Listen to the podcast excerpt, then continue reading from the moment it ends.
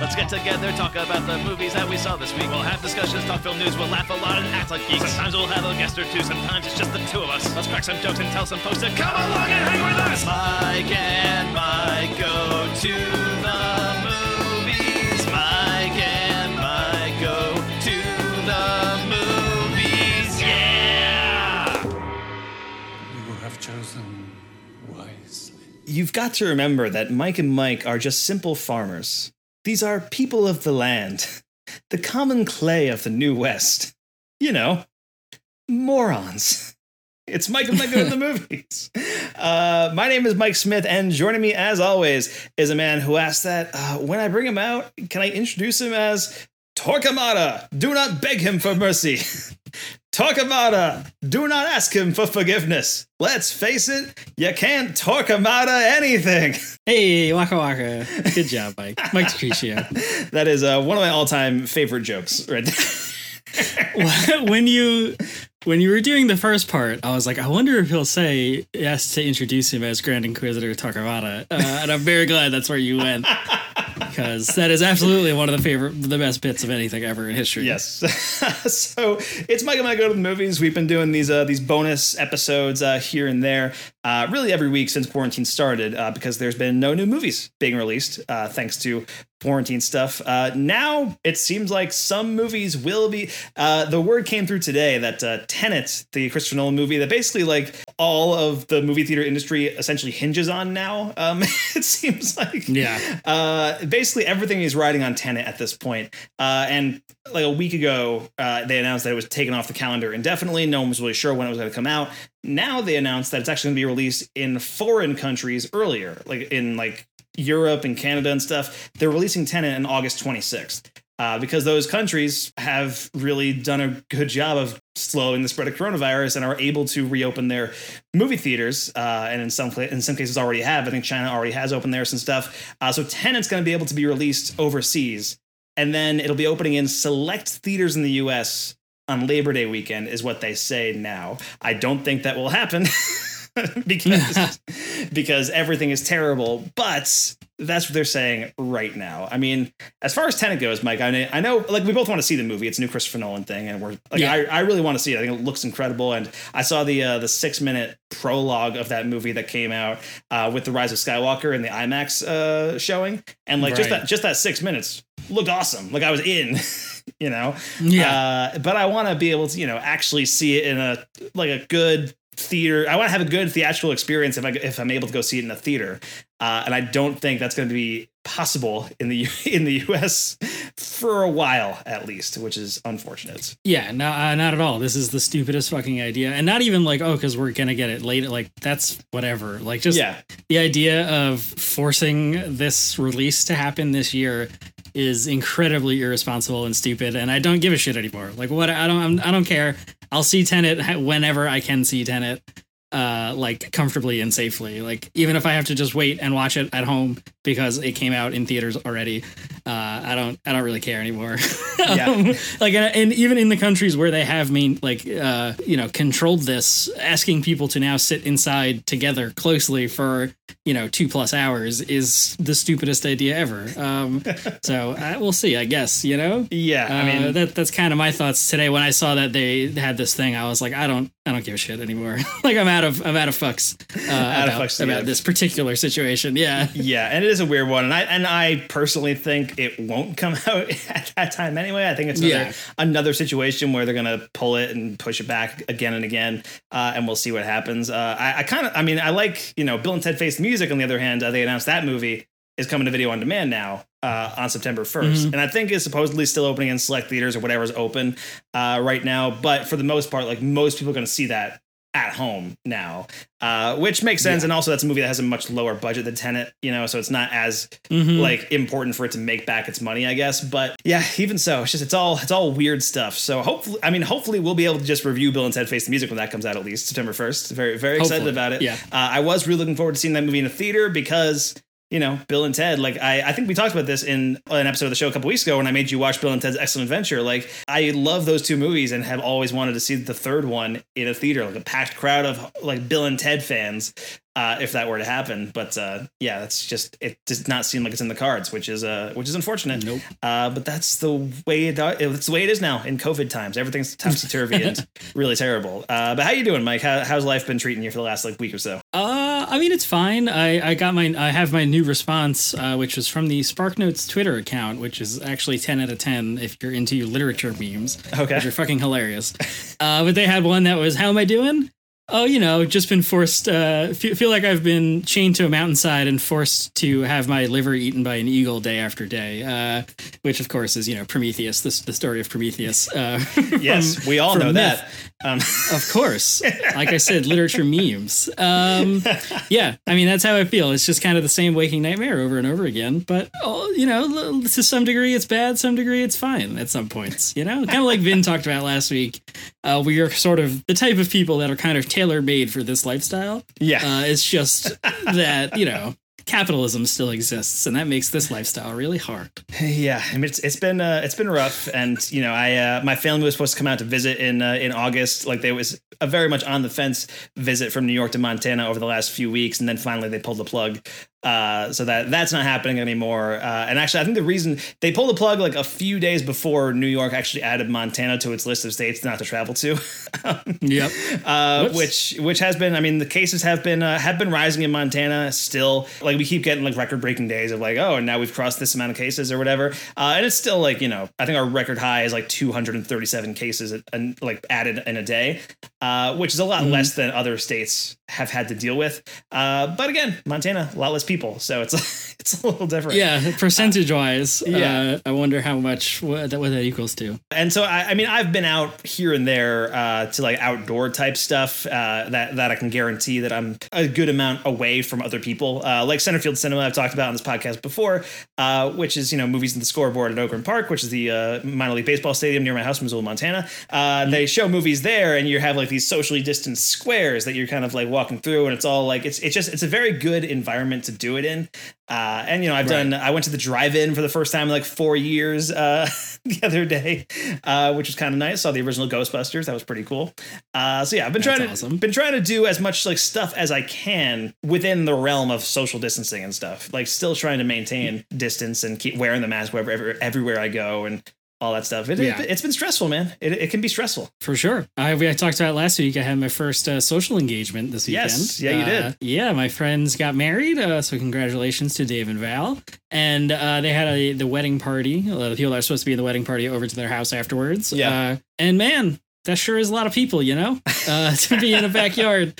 Uh, there was easily 20 people, maybe 25. Uh, and, you know, only a handful of us had masks on because people Right. were drinking and there was food and stuff. Uh, so I kind of, you know, s- spent some time with like a small group of people that like I'm comfortable with and I know have been quarantining correctly. Uh, you know, a tight group of friends. And Yeah. after about two hours, I made a plate of food and took it home with me. I was like, I have had enough. I have done it. I have uh, checked off my social requirement for the next four months. Like I, it's been every four months. This will be what I do now, I guess. Um, so uh, I mean, it was nice. It, it was really nice to see everybody, and it was fun. Like you know, hang out uh, outside and talk to my friends again. Uh, Right. Producer Colin was there, so that was cool. See see Colin. Um, Nice. but yeah, so that was fun. But otherwise, I was like, you know what? I've, I'm done. I'm topped off because there was a, a lot of people. I'm So, good. I'm just gonna go back to my basement and watch some movies. That's right. I got plenty of Mel Brooks movies to watch. Yeah, so that's uh, that's what we're doing today. We're doing another uh, edition of uh, Let's Rank. Uh, we've done Star Wars movies in the past, and we've done Pixar movies. Now, uh, we kind of needed something to do this week because we we keep talking about doing a full review of The Last of Us Part Two, the uh, the new video game which came out back in June. It's it's been like a full month since it's been since it's been released. Now, you've played through the whole thing. We have producer Colin lined up as a guest whenever we do it because he's played through the whole thing and he wants to talk about it. I am the one holdout who is taking a really long time playing the game. uh, It is I- a very long game. We don't It- blame you. it is a long game, and uh, you know I only play. You know, uh, I, I feel like you guys like marathon through it as quickly as you could, and for me the situation's a little different, where it's like you know I have a person living with me, and I, we have one TV, and I don't want to like hog the entire thing for hours on end. Like if we're gonna do something, I want to like share it, like watch a movie or a TV show, or you know play a two player game or something. And with The Last of Us, it's a very intense game that I want like complete isolation for anyway.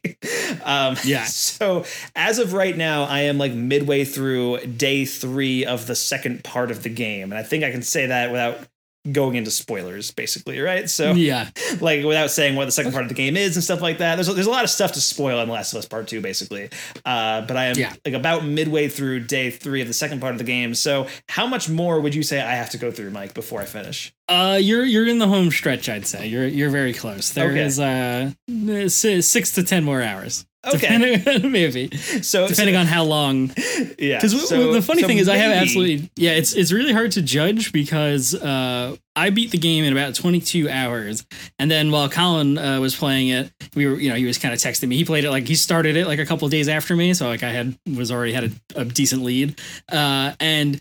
He was taking about double the length of time as I took, so I have no idea um, what the actual like how close you are in terms of like a time frame.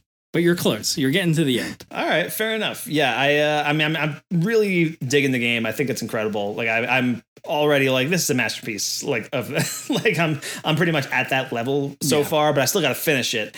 Uh, and so hopefully, if I can get it through with it this week, we can review it next week for the podcast. Otherwise, we'll be doing some discussions, I guess. But this week, because I couldn't finish The Last of Us Part Two, we decided, hey, let's do a let's rank. We did Star Wars, we did Pixar movies. We were kind of brainstorming ideas a little bit, and then you decided, hey, how about five Mel Brooks movies? And I was like, yeah, that'll be fun. You know, because we're, we're both big Mel Brooks fans, and I feel like we don't talk about that that much in the podcast. But I think Mel Brooks is a pretty like like formative thing for the both of us in terms of just like stuff that like you know comedies that we've loved forever since we were kids and things like that. Uh, and so that's I think it's a good choice, especially because uh, a We've got uh, Transylvania Six Five Thousand coming up on the uh, on the Goldblum podcast, which is directed by Rudy DeLuca, who worked with Mel Brooks a lot, co-wrote like four of his movies, including like Silent Movie and I think High Anxiety. Uh, he like appears in a couple of roles in Mel Brooks movies. He plays uh, the guy who is uh, like the robot next to Pizza the Hut in Spaceballs. Uh, Okay. He's Yep. like, Orioles pizza is gonna go out for you. that's that that's the guy who directed Transylvania Six Five Thousand, which we'll be talking about next week on the Goldblum podcast, and also because uh, Carl Reiner uh, just passed away uh, at the age of I think ninety one, and uh, Carl Reiner and Mel Brooks go back a very very very long time. Uh, actually when carl reiner died I, I like went down a little bit of a rabbit hole just watching old youtube clips of them performing on tv in the 50s uh, doing like you know the 5000 year old man thing and all that stuff. And uh, it's just it's the best they were so good together and uh, when carl reiner died there's a lot of remembrances of his work and carl reiner did a lot of incredible work he directed a lot of steve martin movies uh, including like the jerk dead men don't wear plaid and the man with two brains and all of me and you know he had a lot of like great i mean he co-created the dick van dyke show and all this stuff. But uh, you know, Carl Reiner's work is really great, but it got me like just down a Mel Brooks rabbit hole for because they were such good friends. Yeah. And so when you mentioned, hey, let's do top five Mel Brooks movies, I was like, yeah, let's do that. Uh, so the actual uh, impetus for that was uh, producer Colin. He was in our group chat we have with our friends and asked what we think of the ending of a certain movie. He asked what we think of a certain ending uh, of a movie, and uh, we were all like, "What? This is incredible!" You know, it was kind of like actually a little bit of a discussion about the ending of this movie, and it turns out one of his friends, his other friends, uh, thinks that the ending absolutely ruins the entire movie. And we Oh, were really? just absolutely baffled by that. Yeah, and I'll mention it uh, if it if it comes up, uh, the like which movie it was. And okay, uh, so then I kind of started talking about like, well, this is my favorite, and this is my favorite, but I love this bit. It's like we, I had already sort of thought of this a little bit, like a couple days before that, yeah. and then you were like, "Do you have any ideas?" And I was like, "Ah, fuck it, let's do Mel Brooks." And Yeah. here, here we are. So here we are. We're doing Mel Brooks for the next edition of Let's Rank. Uh, all the theme songs you're going to hear this episode, including the Let's Rank theme song you'll hear in a minute, was created by Kyle Cullen, who you can reach for your own podcast themes at Kyle's Podcast Themes at gmail.com. Our logo was designed by Jacob Honeycutt or at Jacob Honey on Twitter. And if you ever want to contact us, you can respond to something we did in the show. Email us over at Mike might go to the movies at gmail.com. So now, without further ado, let's get right into it. It's time to do some Let's Rank.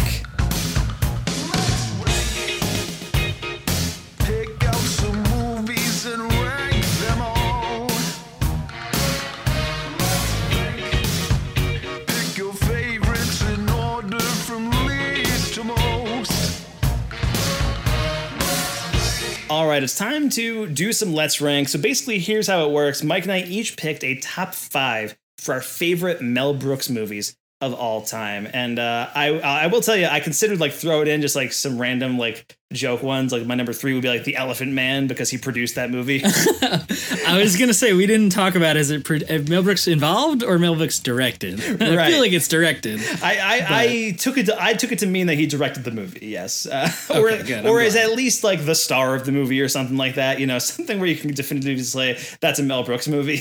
you know, You're gonna pick robots at number five. I had considered it. I was, I was thinking about throwing in robots there, uh, but no. Have I told you the long running joke with producer Colin and robots? I've thi- had to have explained this I, to you, right? I think you have mentioned it on the podcast before, yes. But he has like robots on DVD and like a uh, in a slipcase, right? yeah, he has this giant binder of DVDs, and uh, he robots is in there for some reason, and it's the, some long story about like a free when Blockbuster was closing kind of thing. Yeah. they were just like giving out movies, uh, but we always made fun of him for having like One Flew Over the Cuckoo's Nest, uh, Full Metal Jacket, and robots, like all that stuff. and there's a, a running bit that it's his favorite movie. So Colin, uh, stand by. Maybe robots will make it on the list. you never know. Did you guys watch robots together at some point? Is uh, is what I'm asking also. I honestly don't even remember. I don't know if we ever even watched it. Fair enough. I mean, I definitely saw robots at some point. Like I saw the movie for sure. Oh, I've seen I've seen robots. I don't know if we watched it with Colin though. I remember basically nothing about robots other than Mel Brooks and Robin Williams are in it. Um, I think is it is Elijah Wood the main robot too? Is he like the main guy? Oh, maybe he might be. Yeah, he might be. I don't know. Like Robots is one of those movies that definitely like I think I really wanted to see it when it came out. I was like 12 and uh, I was probably just like, yeah, Robots, Robin Williams, let's do this. And then, you know, I, I think I didn't see it in theaters. I saw it like on DVD or something on a school bus like afterwards. it's that kind of movie. It is that kind of movie. Yeah, and I, I remember nothing about the plot of that movie. I think I might have even had like I think my brother might have had like the novelization of robots. So it was like in my so it was like in my house somewhere.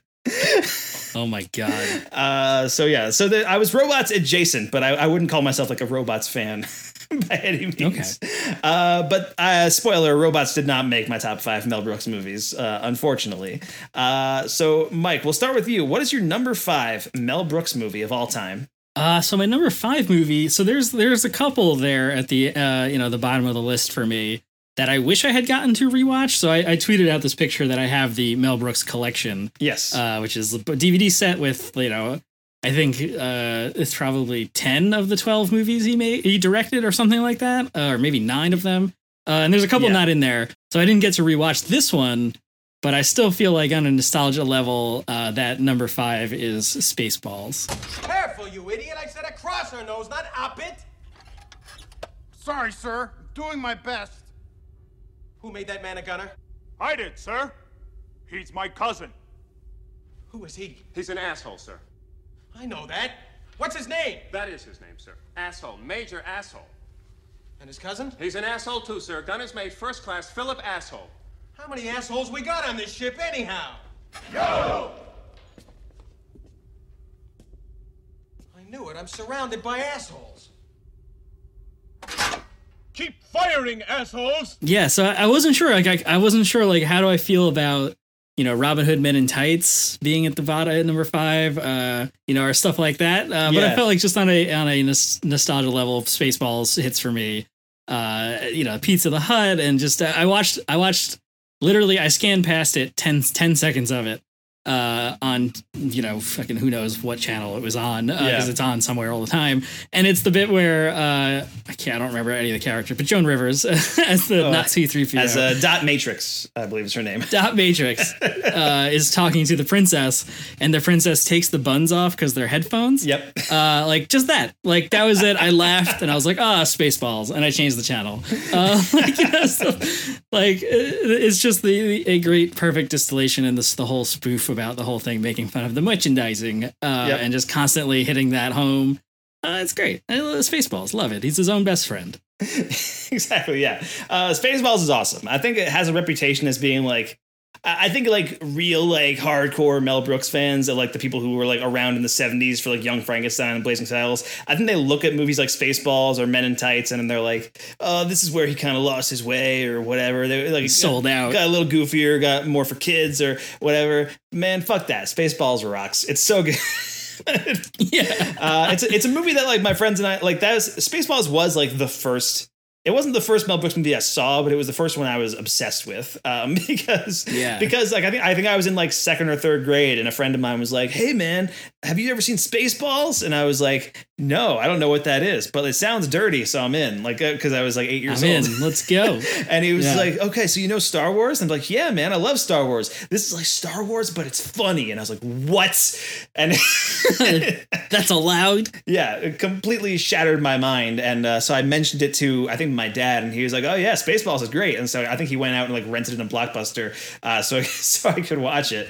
Uh, and we had like a family movie night of Spaceballs when I was eight years old, which is not like the most family appropriate movie. You know, it's, there's, I mean, No. there's, it's, a rated PG. It is a PG rated movie, but there's Well- there's a lot of cursing and stuff, and you know a lot of people like you know, people saying shit and asshole and all these things. But it was like the perfect combination of like that stupid potty humor and my love of Star Wars, just like combined into one magical thing. And it's it's still a movie that uh, my friends and I quote all the time. Like it's you know I, actually last week I was having like a path I, I have like a weekly Pathfinder game with a few of our college buddies, and during the game like somebody made like a Spaceballs reference, and then we spent the next like three minutes just like doing Spaceballs quotes to each other.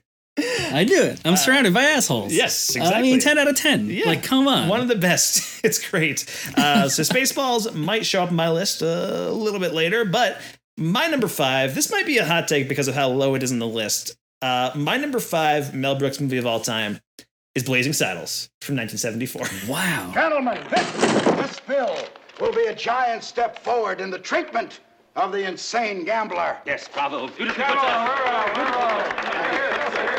Thank you, thank you, Hedy, thank you. It's not Hedy, it's Hedley. Hedley Lamarr. The hell are you worried about? This is 1874. You'll be able to sue her.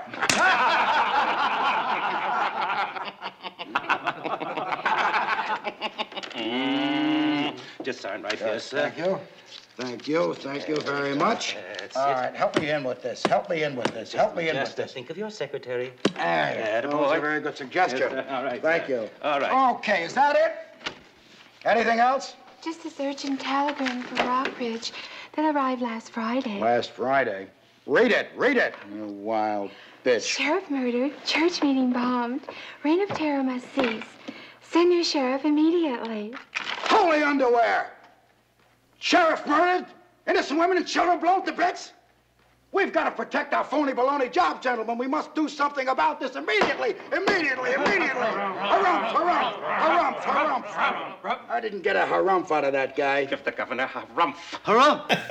Number five. Yeah, I, I think this is like this is a movie that a lot of people consider their their number one Mel Brooks movie, or like their number two. Like it's a it's a top tier Mel Brooks movie. It's considered that way, uh, and it's great. I like Blazing Saddles a lot, but I, I think it wasn't like it wasn't one of those Mel Brooks movies that was in the rotation a lot when I was a kid, and so I have less of an attachment to it. I think uh, because Yeah. because this one is like I think a lot more inappropriate than the other ones too. So it was like I had to be a little bit older to be to be allowed to watch it uh, for the first time. And then when I finally saw it, I was maybe like 15, and I think I really liked about like half of the movie, and I found the other half to be kind of a drag. But like the half that I liked was really good. Uh, and then I've come back to it. I've come back around on it since then, and I still really enjoy the movie. Um, but it just doesn't have that same like like I love this with all of my heart and soul, basically. Yeah. But I recognize Uh, it for just like how well crafted and like how funny and like how kind of crazy it was this movie even exists. Uh, so I appreciate it for that reason. But uh, but yeah, it's my number five. What were you gonna say, Mike? Uh, this is the movie that the person who thinks the, that Colin's friend thinks the end completely ruins the entire movie. Really? I don't know how you could think that a pie fight spilling out into the actual real world Warner Brothers studio ruins this movie. I don't understand. is it Warner Brothers? I don't even know. It's Uh, probably something not. something Uh, like that. But uh, yeah, I I'm with you, Mike, because that is like that's the part of, that's the best part of the movie. I don't know what. Absolutely. Yes. Okay. Good. I'm glad. I mean, there's there's a lot of great memorable lines, and Gene Wilder's great in it, and all this stuff. But like that whole the whole insanity around that stuff, where it goes into the like the back lot of the studio, the the, the musical they're making, the French Mistake. It's the best. It's so Yeah. funny. I mean, we, we were talking about, um, you know, I, I don't remember if if Colin said the exact reason that this person thinks that, uh, but we were talking about like the movie, the opening credits break like everything in Mel Brooks break the fourth wall. Like he rides past the band playing the opening theme and high fives. Does it Count Basie? I think is the band leader. Um, It's hilarious, amazing. So yeah, I don't know how you could think the end of this movie is bad. Yeah, that is uh, that is insane. Especially, I mean, if you're watching a Mel Brooks movie, you should just expect things to break the fourth wall. I feel like, you know, it's just something that happens a lot. Yeah, I don't remember if that's the reason exactly why, but uh, wild, still wild. yeah, that is a it's Wilder, Gene Wilder, who stars in Blazing Saddles. Gene Wilder, the common clay of the New West. Uh, but yeah, so Blazing Saddles is my number five. I'm guessing it might pop up again on your list, Mike. Uh, so I'll let you uh, talk about it a little bit Yes, later on. yeah. Uh, that's- come back. I think that's that's one that we uh I think after a brew fest or something at my place we ended up because I also have the Mel Brooks collection on Blu-ray uh because uh yeah I think you have the DVD set or something like that right is it a DVD set Yeah, I can't believe I was watching it and I was like, this is the first DVD I've actively watched in like 10 years. if it's not a Vinegar Syndrome Blu-ray I'm not watching it I don't want nothing. Pigs or nothing. Uh but I bought the Blu-ray set. I think I bought it like on, it was there was like a sale or something like that. I got for like 15 bucks on Amazon. Uh and it is like you know I, I think it's probably the same movies that are in that set. It's probably it's pretty much every major Mel Brooks movie except for the producers uh like every, every yeah, everything producers and Spaceballs are was- not in there. Spaceballs is in mine. I have Spaceballs in my in my set. Oh, Uh, I also I also have Spaceballs on DVD. So I was glad to get the set because my DVD kind of skips now because I watched it so many times when I was a kid. uh, so now I have it on Blu-ray and it's nice and pristine. And it's in my Mel Brooks collection alongside almost every other Mel Brooks movie. So I'm pretty happy with that. Uh, but yeah, so I I think we watched Blazing Saddles after like a brew fest at my house. Uh, like I think I think we had gotten home and it was like. I think we watched like three or four movies in a row after we were already drunk Yeah. from the brew for whatever reason. we reason did. We definitely did. and Blazing Saddles was one of them. And uh, yeah, I think I think I think it's the movie that kept you awake actually, because at that point it was like the third movie we watched, and I was like, how do I keep my Crecio awake right now? I'm putting on Blazing Saddles. Blazing Saddles. That's the one.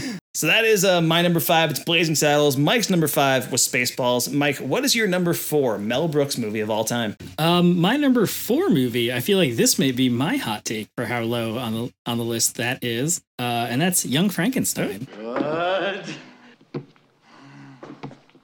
Good. What is it? What's the matter? Quick, give him the. Give him the. Watch. Give him the watch. Three syllables. First syllable sounds like Head! Uh, sounds like head! Bed! Uh, said!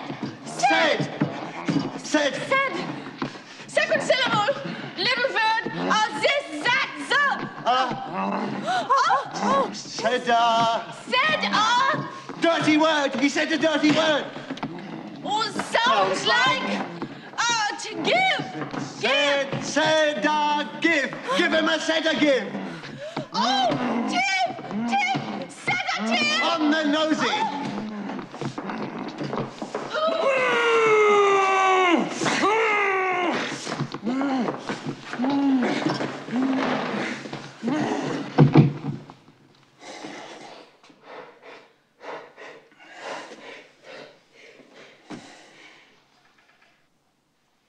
Said a give? Yeah, I mean, this was a movie I hadn't seen in a long time, and I rewatched it this weekend, and it is still. I mean, like, so here's the thing: we're basically splitting uh, one A, one B, one C, one D, and like these are all perfect movies. Um, like, I'm not saying Young Frankenstein isn't perfect; it absolutely is, and even much like you you referenced that you you were playing uh Pathfinder, I was playing D and D with some of my friends this weekend, like literally on Friday, and uh, we made the like, "Oh, walk this way" joke, and then we all went down the stairs. This like we like we did the thing. It is you know, um, and ni- nice grouping. Um, yeah, I mean, great. It's this perfect movie. You know, Gene Wilder is absolutely amazing. Marty Feldman, absolutely amazing as Igor or Igor or whatever. um, and the, the hump switching sides, right? It's just perfect. But I in, in my rewatch, um, I felt like I didn't like. I, I mean, I'm alone, which you know, watching these movies alone, which always makes comedies like a little less funny in general. But there's some of the other ones in my rewatch that I like actively laughed harder at uh, this weekend uh, than I did for Young Frankenstein. So it, it bumped down. It, like I had written in my list uh, before rewatching anything, and I bumped it down a couple slots after my rewatch, where I was actively like laughing harder at some of the other ones. Right. Um, so there. That's Young Frankenstein at number four. All right, yeah, I uh, I love Young Frankenstein, uh, and I will talk more about it later probably. But uh, yeah, number four. I mean, number four. I mean, again, like you're saying, it is like one A, one B, one C. Uh, last time I saw Young Frankenstein uh, was on a, a 35 millimeter print at the Roxy, which is the indie theater near my house in Missoula, Montana. Uh, it was a packed crowd, completely sold out. Uh, it was like right around Halloween, and uh, it was transcendent. It was incredible.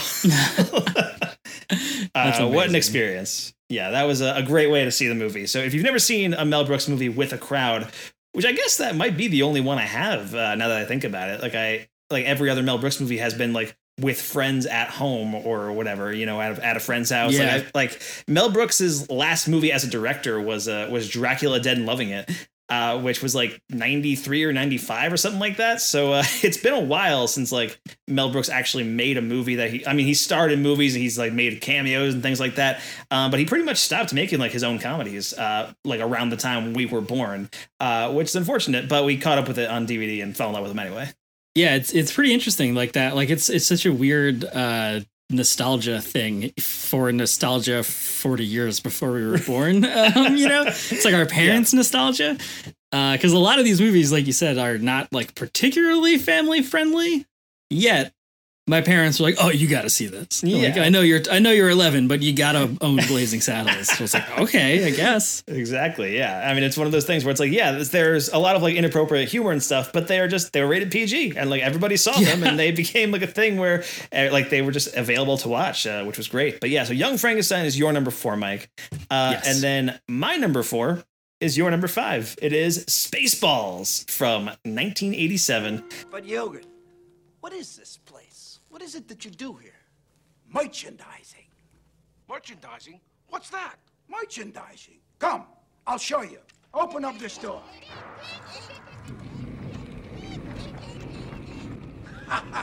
Come, walk this way. Take a look. We put the picture's name on everything. Merchandising, merchandising, where the real money from the movie is made. Spaceballs the t-shirt. Spaceballs the coloring book. Spaceballs the lunchbox. Spaceballs the breakfast cereal. Spaceballs the flamethrower. The kids love this one. Last but not least, Spaceballs the doll. Me. May the Schwartz be with you. And like I mentioned before, Spaceballs is like the first Mel Brooks movie I was obsessed with. Uh, watched it over and over again. I bought like I had the DVD and basically burned that thing out. Uh, Yeah. It is a movie that I've watched many many times, and it's something that like I've used to bond with people. I feel like like it's something that like I, I think everybody, especially if you were into Star Wars, like you saw Spaceballs at some point, and then you got really into it, and then just like eh, people I would meet in high school, we would do like, oh, he's an asshole too, sir, and you know, like what what part is this? This is now. but when will then be now? Soon. You we just missed it. Um, Yeah. I mean, even down to like the salute that eventually just turns into like the fuck you thing. Like, Yes. incredible, amazing. It's uh, it's so good. I still use uh what's the matter, Colonel Sanders? Chicken all the time. It's the best. I mean, and we're, we're we would be remiss uh, to not mention the comb the desert. Oh, of uh, course. vi- visual gag. um, which I saw going around. There was like a thing about like that being the best visual gag of all time on Twitter or something like that I- recently. yeah, I think Netflix. Um, I think it's streaming on Netflix right now, and Netflix tweeted out that picture. Is like, is this the best visual gag of all time? Something like that. You know how like Netflix likes to try to cater to film and Twitter, and then film and Twitter dunks on them for trying. Uh, Yeah. it's basically that.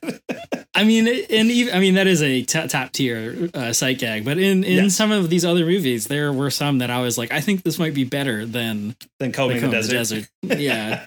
I mean, Combing the Desert is great, but I think there's even stuff within Spaceballs that is better. Than that. I think you know, jamming the satellite in its literal jam uh, is, is a great is a great sight gag.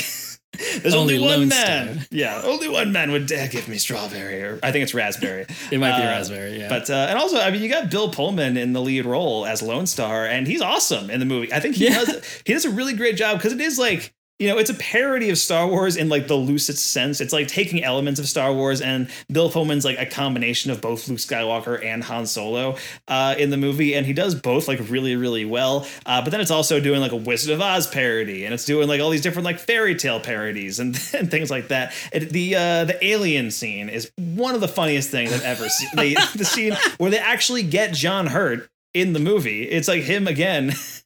and they're at the diner and like the thing starts popping out of his chest and he's Yeah. like oh no. Not again. And then it's the small alien and it starts doing the michigan j frog dance like on the table. It's it's the best. It's hashtag cinema you know? It's it's uh you know it's just stuff Yes. that i was obsessed with when i was a kid and uh loved that. So yeah spaceballs from 1987 uh it is uh you know an under i think an underrated movie. Like it's it's weird because it's like a beloved movie i think among like our generation but i think it wasn't seen as that for a long time and now people have kind of come around to being like yeah spaceballs good movie really great stuff Yeah, I, I think uh, I think it's pretty fun that John Hurt might come up again later on, depending Yes. on uh, what how this list goes.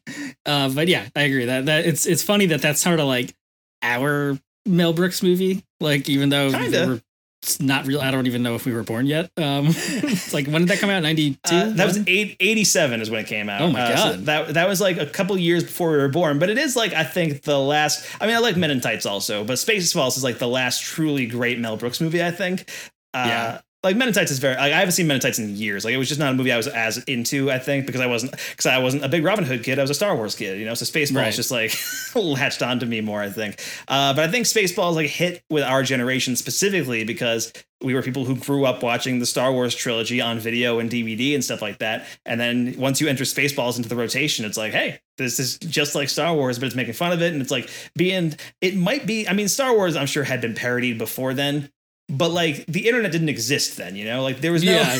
there was no internet. It wasn't like as frequently thing, and it was, and it was such a behemoth of a pop culture icon. And Spaceballs came out like four years after Return of the Jedi, so it was, all, it almost came out like a little bit too late to like get in and like, oh, let's parody the hot new thing with Star Wars, right?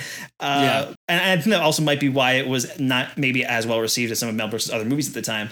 Uh, but I think now just like having it just be out and like just people watching it along with the original Star Wars trilogy, I think that's sort of how it became a bigger classic in the Mel Brooks oeuvre. And it is one of his most like enduring movies. There was a Spaceballs TV show a few years back, uh, if you recall that. Uh, What? I- oh man, I was obsessed with I was obsessed with the idea of this TV show. The show was very bad, but I was obsessed with the idea of it. Uh, it was Spaceballs the animated series. It aired on G4, uh, which is which is coming back by the way. I don't know if you saw I that saw news. it. I is did. Fucking wild. I'm very excited about that, bringing back X Play and stuff. Uh, but Spaceballs, the animated series, was what it sounds like. It was an animated series of Spaceballs. Mel Brooks did a voice in it. He did he did yogurt uh, in the, in the show. Uh, and it was just like a, basically parodying like a different sci-fi movie every episode, but like it, with using the characters in Spaceballs. Uh, the show was not very good, uh, but I was like really obsessed with it because I because they had been there's been rumors about it for a long time. Everybody wanted to hear about Spaceballs too. the search for more money. They wanted that to be like a real movie, uh, Right. And and then uh, you know they finally decided they're going to do this animated series, and there was a lot of hype around it. Uh, and then it just kind of came and went without any fanfare. But uh, but I watched it. I watched that show. when it was on TV. At least And, uh, somebody did. Yeah, I was the guy who watched Spaceballs animated series and was like, man, this isn't as good as I hoped it would be, but I'm still going to watch it. Uh, but yeah, so Spaceballs, my number four Mel Brooks movie of all time. Uh, so, Mike, let's move on. What is your number three? my number three movie. Uh, this was actually the one that when we were having this discussion in our group chat with with uh, all of our friends, uh, this was my gut check number one. Uh, Really? and I was like, this is this is it. And then on my rewatch, uh, like I said, kind of with uh, Young Frankenstein, some of the other ones, I just was like actively laughing harder during, and I was Yeah. like, okay, maybe I should rearrange some of these. Uh, and that is High Anxiety. The eminent Dr. Thorndyke. It's a great day here at the Institute for the Very, Very Nervous. May I say that we've been looking forward with much anticipation to your arrival. Oh, allow me to introduce myself. I am Dr. Charles Montague. I was in charge here until you showed up. Ahem! Oh, uh, allow me to introduce Nurse Diesel, my right hand man, woman. Dr. Thorndyke, how do you do? Charlotte Diesel. I have left a complete medical file of everyone in the Institute here in your room. I'm sure you'll want to rest a bit and freshen up before you meet the rest of the staff. Dinner is served promptly at 8 in the private dining room. Those who are tardy do not get fruit cup. Well, Dr. Thorndyke, may I say Charles! goodbye? Do you see what I mean? What I'm trying to tell you is Wentworth. goodbye. and uh, this is the the uh, you know Hitchcock send up with uh, uh, I almost say Goldblum. Oh my gosh, this is what happens when we record these movie uh, these podcasts all back to back, um, and it's so hot in here. Um, right. It is a thousand degrees in my in my room right now. By the way. Yes, at least. Um, yeah. So this this has Mel Brooks playing uh, Doctor Thorndyke, a, a psychiatrist. You know, gets roped in, uh, framed in a murder plot, and he gets roped in the, you know Hitchcock. It's Hitchcock stuff. They you Sure. get it. Yeah. Um, and this one I think might be. I said number one because one I love originally my number one because you know I love Hitchcock stuff. That is a a like spoof genre type thing that like I'm much more interested in just on like a base level. Yeah. Uh, but I think this is also the nostalgia one the most. I think this might have been the first Mel Brooks movie my parents introduced me to because I think this is Really? their favorite. Interesting. Yeah, because they like they sing the high anxiety song to each other, like high anxiety, like they do that to each other and stuff like that. Still, like now, Yeah. um, This so like it's so much kind of about this, you. Uh, right? It really does. um, yeah, it's, it's there's kind of just more in the the Decrucio house oeuvre, uh, Right. um, so I was like, hell yes, this is the one. And then upon rewatch, like there are very funny moments. Uh, like this has one of my favorite, or a couple of my favorite fourth wall breaks when Brophy. Well, and and the the I got it, I got it. I ain't got it. Like we still, me my, we still do that as a family all the time. Anytime we Yeah. pick anything heavy up, but he's you know dri- picks up Thorndyke and they're driving from the uh, the airport and he says like I think there's foul play and then like there's the big musical sting and he looks out the window and there's a marching band or a band going by in a bus like incredible 10 out of Yeah. 10 and just uh, Cloris Leachman being the like Nazi dominatrix nurse Diesel thing uh, Right. with oh I was gonna say Hedley Lamarr but that's not his actual real name that's his name from Blazing Saddles Uh, Harvey Korman. You're thinking of Harvey? Harvey? Korman. There we Yeah, go. yeah. Harvey Korman. yeah, I mean, great. It's great. I just love this, and like I said, it's that specific genre of like the the suspense thriller that I love, on top of all the silly stuff. Uh, so that's that's high anxiety. Nice. Yeah, High Anxiety is a movie that um, I like High Anxiety a lot, uh, but I only saw it the one time. I never like really went back and Oh, watched it a lot. Uh, so I saw it the one time when I was maybe like 15. Uh, so I'd only seen like a couple of Hitchcock movies at that point too. Uh, so I still thought it was very funny, but I know if I watch it now, I'm probably gonna love it, like because I've because I've seen so many more Hitchcock movies, especially since. Uh, and I especially went through like a huge Hitchcock kick, like my senior year of college, and I was just watching like a ton of them over, like you know, just kind of going through a lot of them. Uh, Mhm. And so now I'm sure, like I have High Anxiety on Blu-ray. It's part of my collection, and I've never just gone back and watched it. I want to rewatch it one of these days, but uh, unfortunately, didn't make my top five uh, for that reason. I, I think because I just, I haven't seen it in forever. I also don't think it's like I, I don't hear it talked about as much as like a lot of the other Mel Brooks movies. I feel like yeah, I think it's a, a particularly underrated one, especially like you said, in, in in contrast to some of the like you know Young Frankenstein and Spaceballs and some of the stuff Blazing Saddles that come up like all the time. Like if you mention Mel Brooks, those are the ones people talk about. Uh, but I think I think High Anxiety deserves some more recognition. So I'd, I'd recommend uh, if if you're looking if you have a, some free time uh, this weekend, throw in throw in High Anxiety in the mix. All right, cool. So that's a high anxiety. Mike's number three Mel Brooks movie of all time, and then my number three is one that I've watched so many times. Uh, I think the first time I saw the Spanish Inquisition sequence, I couldn't stop laughing for like an hour. Like I was just see, like I just couldn't get the song out of my head, and I like had daydreams of myself like showing this video to my like AP World History class and being like, "This is it, guys. We, we got it. We can ace this We're AP. done. we can ace this AP test." Uh, of course, I'm talking about History of the World, Part One. Let all those who wish to confess their evil ways and to accept and embrace the true church convert now or forever burn in hell. For now begins the Inquisition.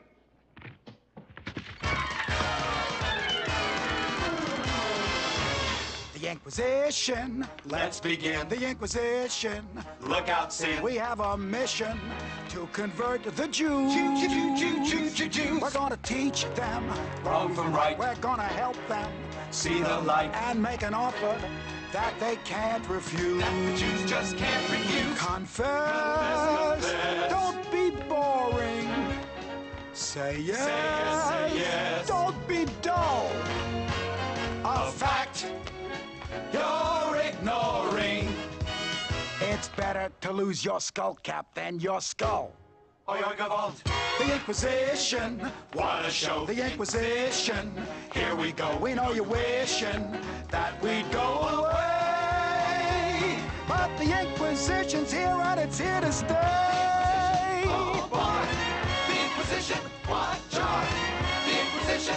Oi, oi. Oh. You know, I, I think it's weird because I think it is it's partially I think kind of uneven. There's like stretch of it stretches of this movie that drag a little bit. Uh, Yeah. by, by its very nature, because it's sort of like an anthology movie, right? You're having like these different sections. Like you know, one section takes place in ancient Rome, and one takes place during the French Revolution, and you know, there's the big Spanish Inquisition sequence, and there's like the whole biblical time stuff, and you know, some stuff doesn't hit as much as other stuff, but the stuff that hits hits so hard that uh, it's still one of my all-time favorite Mel Brooks movies. I mean, this movie is so much fun. I think uh, you know I, I do enjoy pretty much every section of the movie. Uh, I really, really love the ancient Rome stuff, uh, but the the Spanish Inquisition sequence, uh, which stars Mel Brooks as Torquemada, is just one of those things where I watched that for the first time and was like, "This is the best thing I've ever seen in my entire life." This is, you know, I didn't know movies could do this. Yes, and it's just so like it's such a bold thing where it's like this huge, you know, there's this whole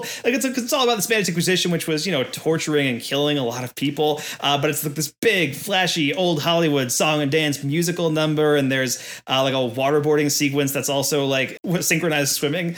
Uh, Yeah. like while it's happening, and oh man, it's the best. Uh, History of the World Part One, I think it is. You know, again a little bit uneven, but the jokes that hit hit so hard. Where I was, I, I love this so much, and the ending is something I quote all the time. Where it's just like History of the World Part Two, featuring Hitler on ice. Jews in space, and there's the whole song that goes along with it. It's it's great, uh, and I love you know the beginning parts. I think I think the first big laugh of the movie I remember having uh, was when Moses comes down with the uh, with the tablets, and he's like, "I bring to you these 15," and then he drops one and it breaks. Ten, ten commandments. I mean, even 30 seconds into the movie, where it's like, oh, f- first off, it's Orson Welles doing the voiceover. Which Yes, is it is. incredible. Yeah. Uh, where he, it's the ape stood on his two feet and became man, and then they start jerking off. That's fucking hilarious. and then the title card. These are our forefathers. Yes. incredible. Love it. So so good. I, and I know this is one you uh, you rewatched over the weekend, right, Mike? Yes, yeah. So stand by. This may show up again. Uh, and I'll talk more. I'll talk more about it and my experience uh, with History of the World Part One. Nice. Yeah. So that's uh, that's History of the World Part One, which is my uh, number three Mel Brooks movie of all time. Uh, Mike, let's move on. What's your number two? My number two movie, uh, my number two Mel Brooks movie is Blazing Saddles. Sheriff murdered, crops burned, stores looted, people stampeded, and cattle raped. Now the time has come to act, and act fast. I'm leaving. You get back here, you pass. Can they say to winter? Ain't no way that nobody's gonna leave this town. Hell, I was born here, and I was raised here, and that gummit, I'm gonna die here. And no sidewinding, bushwhacking, hornswoggling, crocker crocker is gonna roll my biscuit cutter.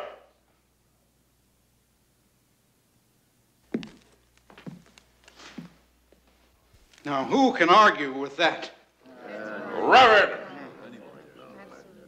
I think we're all indebted to Gabby Johnson for clearly stating what needed to be said. I'm particularly glad that these lovely children were here today to hear that speech. Not only was it authentic frontier gibberish, it expressed a courage little seen in this day and age. Yes, uh, which I think this is another favorite in the uh, DiCrucio household oeuvre uh, for my parents. Um, Yeah. This was one where I remember being a teen. I don't remember how old I was, but I remember being a teenager and randomly getting this for Christmas one year. Like I didn't, I don't think I was aware. Like I had seen, I guess, High Anxiety, Yeah. uh, but it wasn't like you know fully aware as like a film nerd who Mel Brooks was, uh, kind of thing. And my parents were just decided that I I had it had it was time for me to see uh, Blazing Saddles, and they just got me this on DVD one year, uh, and watched it, loved it, incredible. And I feel like you know everyone kind of talks about like, oh, you know, this could never be made today, which on one level absolutely is true. Um, but Yeah. I feel like it's it's they say that because like they're trying to say people are too sensitive. But I Right. think what really like we talked about the hunt, or you talked about the hunt last week, uh, which I feel like attempts this biting political satire and just utterly fails it. It Uh. I don't think anyone is in as smart as Mel Brooks to be able to pull off a satire of racism the way that this movie does. So I think that's the real reason this could never get made is because no one could ever come close to succeeding the way he does. um, and it's just it's just perfect. These movies are all endlessly quotable. Every single one of these. Uh, Yep. We we Mongo Candygram for Mongo. Every D and D session that comes up, uh, where every time we fight a boss, we're like, let's try Candygram. Um, they're like any uh, Mongo punching the the the horse. Like, ah, man, just- I love every Yeah. every part of this movie. Any Mongo related part, especially, it sounds like. Uh, Yeah, I mean, they're just they're just so like they're so pure, you know. Yes, and Mongo uh, is pu- pu- pawn- just a pawn in the game of life, or whatever that quote is. Yeah, Mongo Um, only pawn in Game of Life. yeah, that was one of my favorite yeah. quotes in the movie. I also I used to quote all the time. Uh, now go do that voodoo that, That you you do so well. the best. Yeah. Um, excuse me while I whip this out. Evergreen, like that'll never not be funny. Um, yeah, I mean it's it's perfect. I love this movie, even down to the uh, we've talked about the the kind of fourth wall break uh, pie fight spilling out Yep. uh, into the actual backlot of the studio, and then Harvey Korman goes to watch the movie, which is very funny. Like that it comes back in Spaceballs, um, where he goes to the premiere and sees the end of the movie happening, and he's like, "Oh shit!" and he runs out of the theater to join Yes. the actual the fight. Um, hilarious, like absolutely hilarious. I love Yes. this movie. It's the one guy, like the one cowboy, who's like, "Piss to you! I'm working for Mel Brooks," and he punches the guy in the face. I mean, it's very funny. I went years, like since the first time I saw this movie, year, like until very recently, within the last two or three, Yeah. not understanding the Randolph Scott joke, um, not knowing that Randolph Scott was like a long-standing like B Western movie star Yeah. in the fifties. So when they're all like, they take their hats off and they're like Randolph Scott. I was like, oh, eh, whatever. Like that's funny. It's funny on one level, but I don't get why it's funny. Uh, Yeah. And now I do, and I appreciate it so much more. I think that happens a lot with these kind of comedies, um, and I think this happens with the um, the uh, the Zucker Abraham Zucker comedies too, like the Airplane and Top Secret and stuff, uh, where stuff that is like sort of topical when it comes out, like, and it's like, oh, this is like referencing a bit of pop culture that like everybody knows during the time this movie comes out, but then Yeah. 40 years later. It's still funny, but not because you know the pop culture reference, but just because it's like a fu- like a funny random thing they do, you know? Yeah.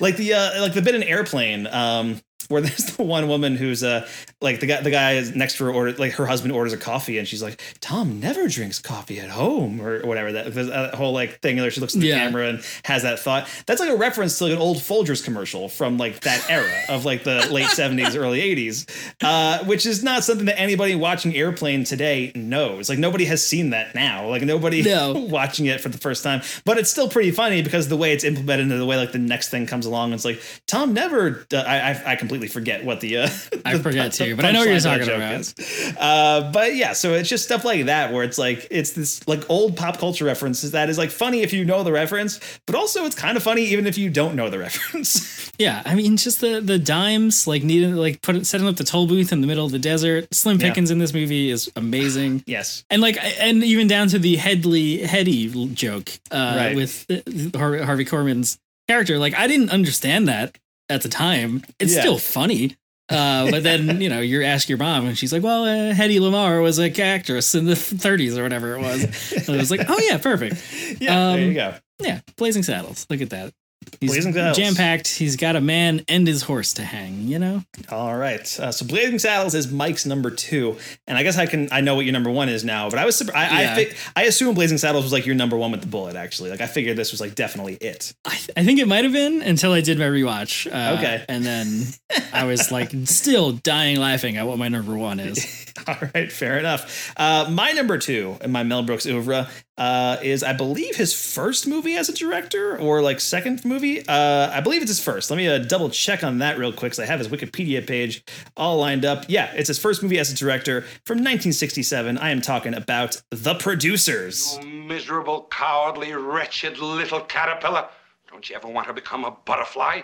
Don't you want to spread your wings and flap your way to glory? You're gonna jump on me. Huh? You're gonna jump on me. I know you're gonna jump on me. Like Nero jumped on Poppaea. Poppaea! She was his wife and she was unfaithful to him. So he got mad and he jumped on her up and down, up and down until he squashed her like a bug. Please don't jump on me. I'm not gonna jump! I'm not gonna! I'm not gonna! Will you get a hold of yourself? Don't touch me! Don't touch me! Oh no, no! No, no, no, no! No, no, no, no, no! Hey, Jimmy, what's the matter with you? I'm hysterical. I'm having hysterics. I'm hysterical. I can't stop when I get like this. I can't stop. I'm hysterical. God. Oh. I'm wet. I'm wet. I'm hysterical and I'm wet. which is a masterpiece. I mean, this movie's terrific. Gene Wilder, Zero Mostel. Uh, they're two guys who are deciding to produce a play with the intention of making it the worst play ever so they can actually scam their investors for money. That's the entire plot of it. And uh, it's great. It's a lot of like just great kind of screwball stuff. And their, their dynamic is so good. I think it's less zany than a lot of the other Mel Brooks movies are.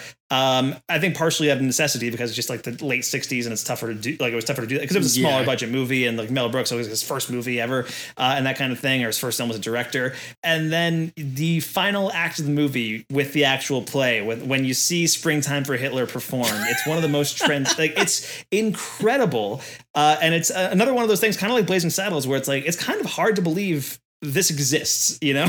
Yeah. Uh, and especially given the time period, this is 1967. World War II ended 20 years ago. you know, Right. Like the wounds from the Holocaust are still very fresh in the minds of people. And in order to, to do this, and especially I think it's important to know, Mel Brooks obviously Jewish. He's coming at it from a Jewish perspective, uh, Right. and so he's dealt with anti-Semitism and racism and things like that, and he's working that into the comedy. Uh, and the producers was a movie that was nominated. I think it might have even won best screenplay at the Oscars uh, that year. It was definitely nominated, uh, and it was one of those things where it's like, man, like it's it's so rare to see satire this precise done so well. Uh, and Mel Brooks was really, really great at doing that in movies that are completely ridiculous. Uh, and, Yeah. And uh, I think that's a really incredible thing. So the producers from 67 is my number two. Uh, I actually, I don't think I've seen the entirety of the remake because there was the remake in 2005 with, uh, with Nathan Lane and Matthew Broderick, uh, Right. which I've seen like bits of and it seems pretty good, but I've just like never gotten around to watching it. And that's like, that's a remake, but it's based on the Broadway musical version of the show. Uh, So it's a, so the movie is a musical, but like the original producer is not a musical. It's just a straight up comedy and uh, it works really well. Gene Wilder, Zero Mostel, they're a perfect team together. Yeah, that's the one that I wish I had gotten to see because I've seen it a few times. Yeah. Uh, or gotten to rewatch, sorry. I've seen it a few times, but it has been 10 years or whatever. Like most of these movies, I haven't like actually fully rewatched in a very long time. And it's not in my collection, so I didn't I didn't get a chance to take a look at it. Uh, but I feel like this is the one that might have upended a lot of my order if I had gotten the chance. yeah, it is a it is a pretty perfect movie. So the producers, uh, my number two on my Bro- Mel Brooks list, and now we can finally move on and reveal our number one Mel Brooks movies of all time. And I feel like we can each guess what each other's number ones are, uh, or, at least, Uh, or at least I've accurately guessed what yours is. I'm sure, but uh, can, do you know what mine is? I can't mean- remember if you talked about Young Frankenstein yet. Well, we'll find out. But first, let's We'll get, find out. let's get into your number one, Mike. Uh, which is History of the World, Part One, of All right. course. Occupation. Gladiator. Did you kill last week? No. Did you try to kill last week? Yeah. Now listen, this is your last week of unemployment insurance. Either you kill somebody next week or we're gonna have to change your status. You got it? Yeah. Sign.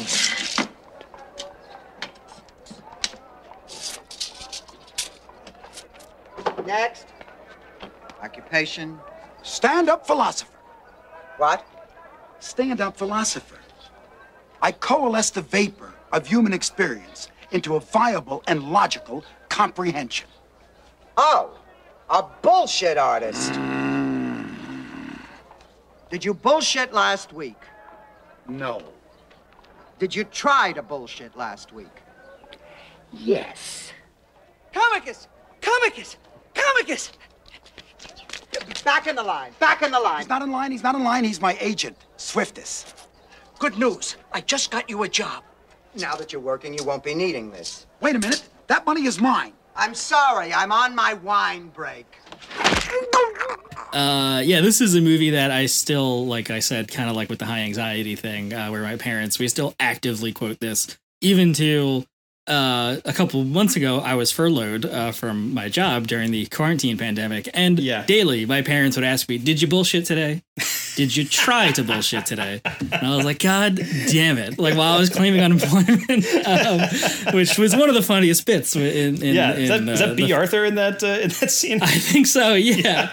and he's, oh, I'm a stand-up philosopher. Oh, you're a bullshit artist. Um, yeah. I mean, Gregory Hines in in uh, the first half of this movie in the ancient Rome thing. Like, oh my god, I love everything about it. I just love everything about this movie.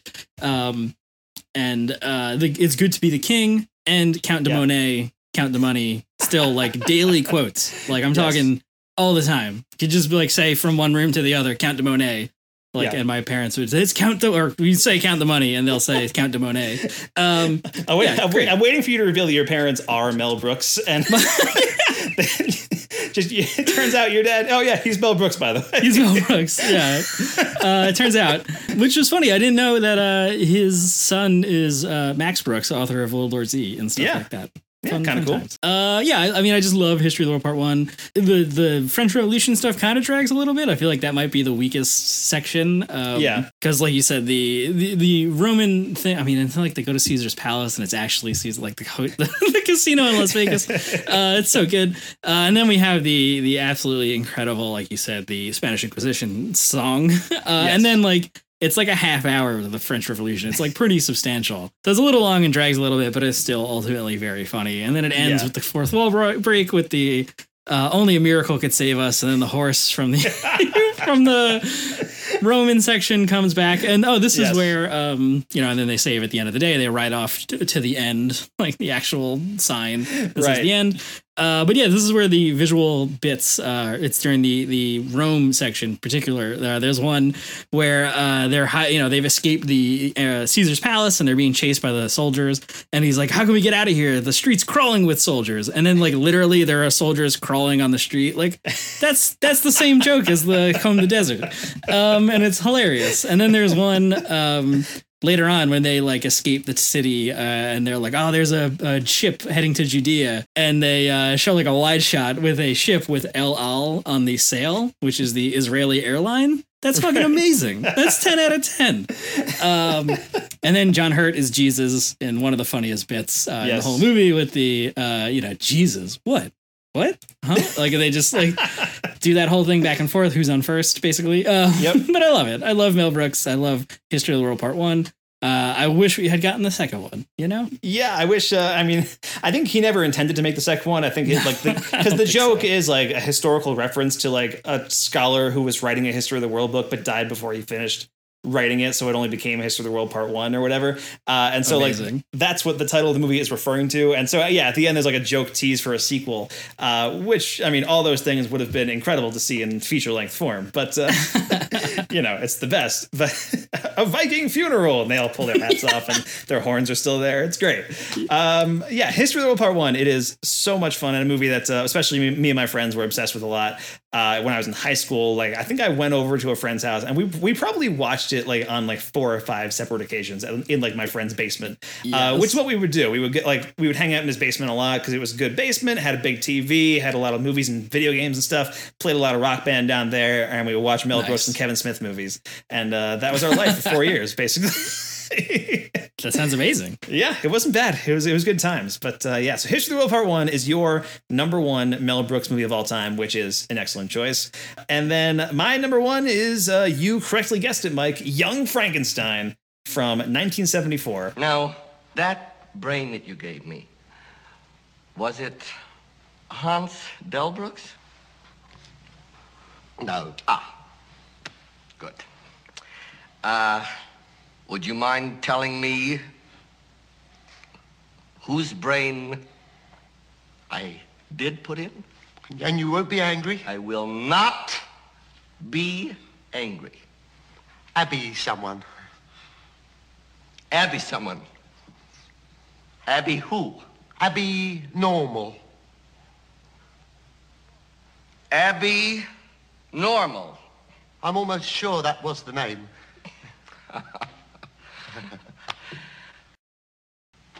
Are you saying that I put an abnormal brain into a seven and a half foot long, 54 inch wide gorilla?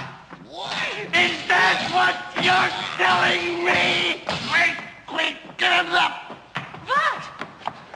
Three syllables, yes.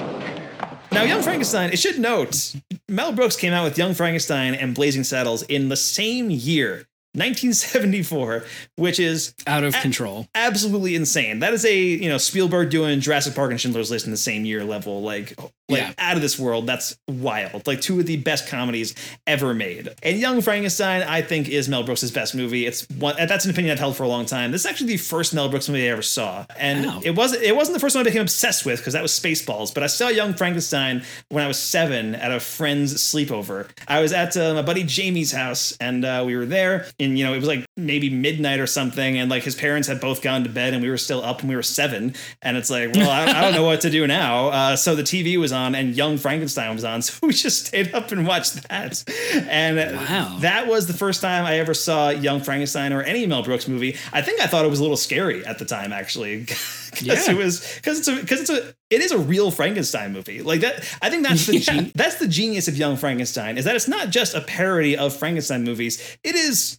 It feels like it fits within the Frankenstein canon. It feels like a real Frankenstein movie to the degree where, you know, it's filmed in black and white. They use a lot of the sets from the original Frankenstein, like the old Universal Monsters movies. Like that's that's all the real stuff from that movie Wow. that they're using in the lab and stuff, which is incredible. Uh, plus, you've got Gene Wilder giving, I think, his best performance as uh, Dr. Frankenstein. Uh, he's amazing. Marty Feldman as Igor is great. Cloris Leachman as Frau Blucher. Uh, Teri Garr as Inga, and uh, you know everybody in this movie is like batting a thousand, uh, and it's the best. Uh, I think this is like just joke for joke his funniest movie. I think peter boyle is incredible as as the actual frankenstein monster. The uh, the putting on the ritz dance number is one of the most famous parts of the movie but it's also just so quotable with cloris leachman with like the violin going like he was my boyfriend uh, and that kind of thing, and Igor doing "Abby normal." Or uh, I actually think my favorite exchange in the movie is the sedative uh, part where they're Yes. they're doing the charades bit,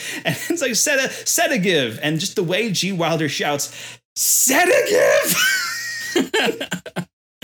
Uh, and then I love the payoff at the end, like at the you know a couple minutes later when he starts choking Igor and he starts doing the charades thing. Like it's fucking amazing. Oh man, it is the best. Uh, so yeah, Young Frankenstein, 1974. It is a movie that uh, I I have watched many many times, and I will watch many more. Like I said, I saw it in a packed theater at the Roxy, which is the indie theater near my house in Missoula, Montana. That was like late 2018, and uh, it was just such a great experience watching that, especially on 35 millimeter, because the movie looks great. Uh, even today, I think I think it is the best looking Mel Brooks movie, and it just man, it hits everything it tries to do. It is basically a perfect comedy. Yeah, I think um, I think it, I think this and maybe High Anxiety benefit a lot from like specifically spoofing like very cinematic genre, like Hitchcock. Yeah, uh, and you know the Universal monster movies, um, like just having all the like uh, f- cinem- cinematic like touches that those movies all have uh, really just increase this. Yep. Yeah, and I watched uh, when I finished watching this, I went on uh, YouTube. I don't know why, but I was like, I wonder, I wonder if there are like gag reels to these. Uh, and the gag reel for there's like an eight minute gag reel of Young Frankenstein, and it's just all Gene Wilder breaking. They are so fucking funny that like he every is him laughing for eight minutes. That's uh, Yeah, and it's really funny. There's one in particular, I forget exactly which what it is, but there's a bit where uh, after they arrive for the first time, and uh, Frau Blucher like turns around and she's like, "Follow me" with the candlestick, and like hits him, or in the outtake she hits him, and G- and Gene Wilder like starts laughing, and just to see Cloris Leachman like break character and be like, "Oh, Gene, come on!" It's like the funniest, it's like the cutest thing, and I love it. Uh, and it's it's very good. I suggest everyone go watch that. Watch that eight minute gag reel for Young Nice. Frankenstein. For some reason, I started the gag in the movie where uh, they, she's like offering him something to drink, and then and, I was just like, Ovaltine, and it's like the funniest thing because she's saying Ovaltine in like this dramatic German accent or whatever. Yeah, it starts with like brandy and like it slowly works down to Ovaltine. It's the best. Uh, so yeah, Young Frankenstein, 1974. Uh, I'm throwing it out there as the best Mel Brooks movie, and Mike's choice was History of the World Part One. Also an excellent choice. Really, you can't go Yes. wrong unless you're watching Dracula Dead and loving it. In which case, yeah, you can go a little wrong. Uh, yeah. Do, do you have any uh, runners up, Mike? I mean, I guess like we said, it's kind of. I mean, high anxiety would pro- one A. high- yeah, exactly. I think high anxiety is very good, but I think um, one that is also kind of in that similar boat of underrated Mel Brooks movie is a silent movie from uh, from 1976, I think. Uh, which have you seen Silent Movie? That's one I've only watched once, uh, but I really enjoyed it when I watched it. Uh, and there is like one joke I distinctly remember loving, uh, which is when um, Marcel Marceau shows up, the actual mime, uh, and and he has the one line of dialogue in the movie.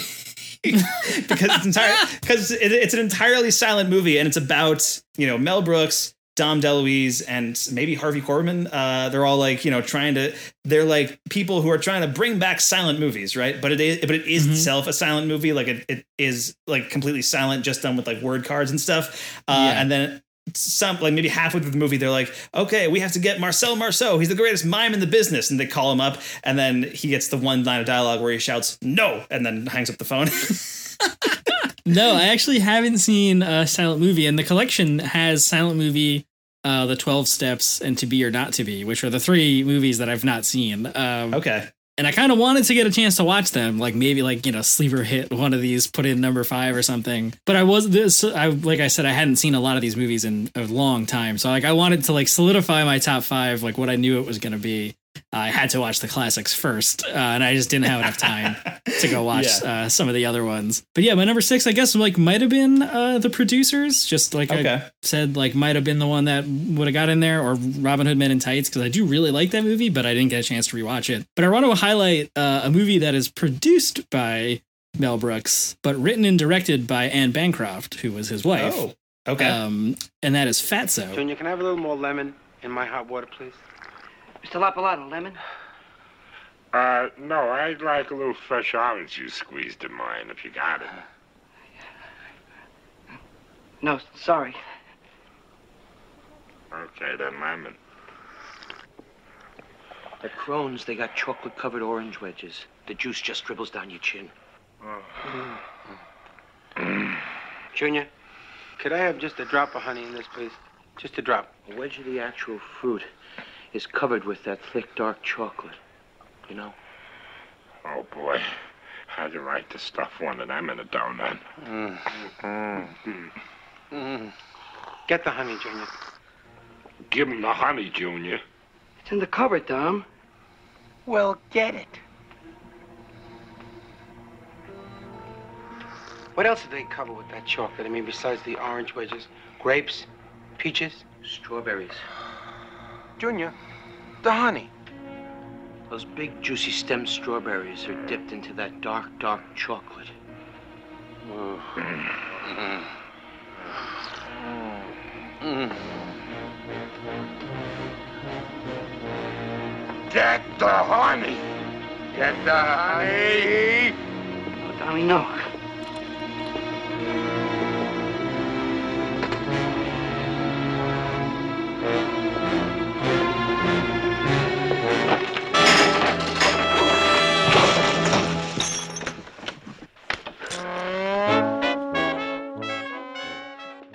Have you ever seen Fatso or heard of it? I've Fatso? not. I actually I don't think I know this movie. No. Uh, so it stars Dom DeLuise, who is trying to lose weight to date a girl. Like he's like, you know, because Dom DeLuise is a pretty chubby guy.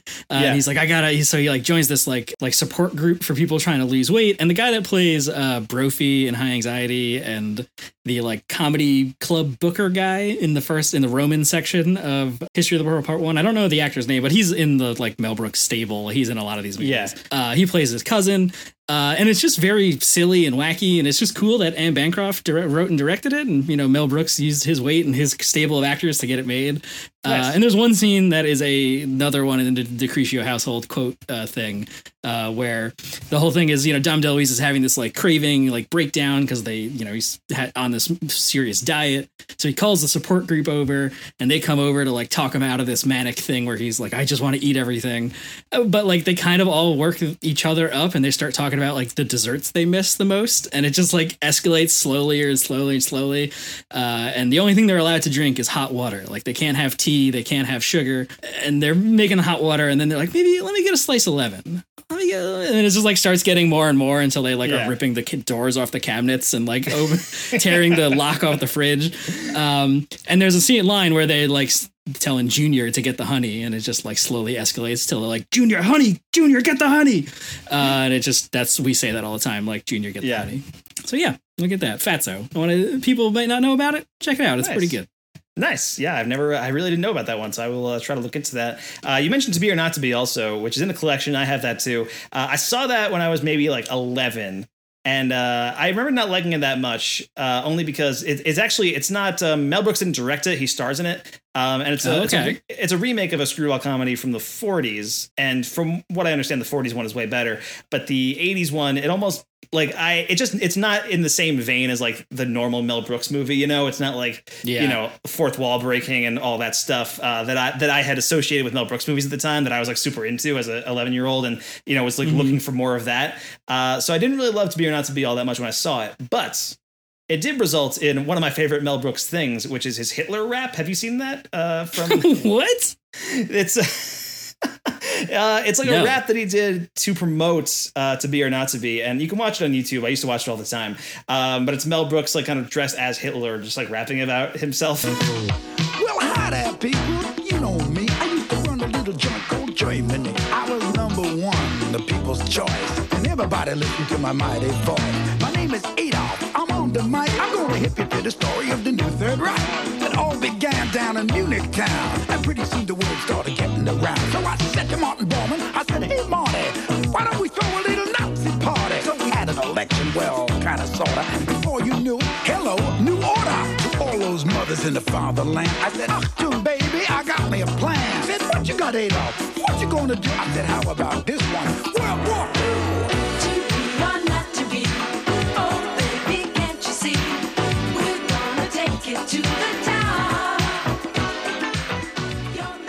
Holy shit! Uh, and it's great. There's one. There's one part where they quote the line from the producer is like, you know, don't be stupid, be a smarty, come and join the Nazi party, and that kind of thing. And it's you know all that stuff. So it did. I I didn't like the movie that much, but it did result in that, which is a lot of fun. So uh, yeah, there you go. If you uh, my my special bonus, my number six is the Hitler rap that Mel Brooks did for, as a bonus for to be or not to be. Incredible. Uh, but all right, so I think that about uh, brings us to the end of uh, this week's episode, Mike. We've ranked our Mel Brooks movies. Mine was Young Frankenstein. Yours was History of the World Part One. Uh, I think we had some good lists, some good choices here. I mean, we, we, we I think we mostly stuck to classics, but we threw in a couple like there was, and I feel like we had mostly the same movies on our list, just in different order. Except I uh, you, mean, had High, you you had High Anxiety and I had the producers. That was like the one like kind of swap Right. out. I feel like. yeah. I mean, it's Mel. I mean, it's kind of. I figured that was going to happen, unless you Yeah. threw a secret silent movie in, or the twelve steps or twelfth step or whatever. Right, or the ro- or robots, of course. Uh, robots, of Robots, course, is an yeah. option. Neglected. Could have gone with the Elephant Man. robots. Could have gone with the Elephant Man, which he did, which famously he produced but took his name off of uh, before they released it because he thought uh, the movie was because it's a very serious movie, obviously, uh, and he thought people would go thinking it was a comedy if his name was on it. Yeah, which I think he's right. probably yeah probably would have likely happened. I mean, I wanted I went to be or not to be. I was expecting you know a big you know goof fest and uh, didn't really get that. So yeah, that makes sense. Although that might be why John Hurt gets to uh, appear in History of the World Part One and uh, Spaceballs because he uh, That's true. A little bit on the Elephant Man. There's the connection there. Uh, but all right, so that about brings us to the end of this week's episode of Mike Might Go to the Movies. This was a fun choice. Thanks for picking this, Mike. Yeah, it was a nice lighthearted uh, romp in the nightmare world of 2020. You know, Exactly. This has made me like as soon as I'm done with this podcast, I might go and watch of the World Part One. Like as, Yes. like as soon as Go watch High. Anxiety. I should watch High Anxiety. You're right, actually, uh, and then and then I'll reschedule like an emergency podcast so I can like replace it in my list somewhere. Uh, but we'll get to that later. All right, Mike. Uh, that brings us to the end. Where can we find you online this week? You can find me at MD Film Blog on Twitter and Letterboxd. And you can find me online at M Smith Film Blog on Twitter, Mike Smith Film on Letterboxd, and Radio Mike Sandwich on Instagram. Uh, thanks for listening to Mike and Mike Go to the Movies. I'm Mike Smith. That's Mike Decrecio. Don't forget to rate and review the show on Apple Podcasts or any other podcast app. And if you want to contact us, you can hit us up at Mike and Mike Go to the Movies at gmail.com. And you can find the rest of our podcasts on Rapture Press alongside the Review Zoo. Nope, alongside the totally original Geek News podcast. Did so good the first time, and you were so proud of yourself. I remembered the first time, even though I have not updated the copy and can do so at any time.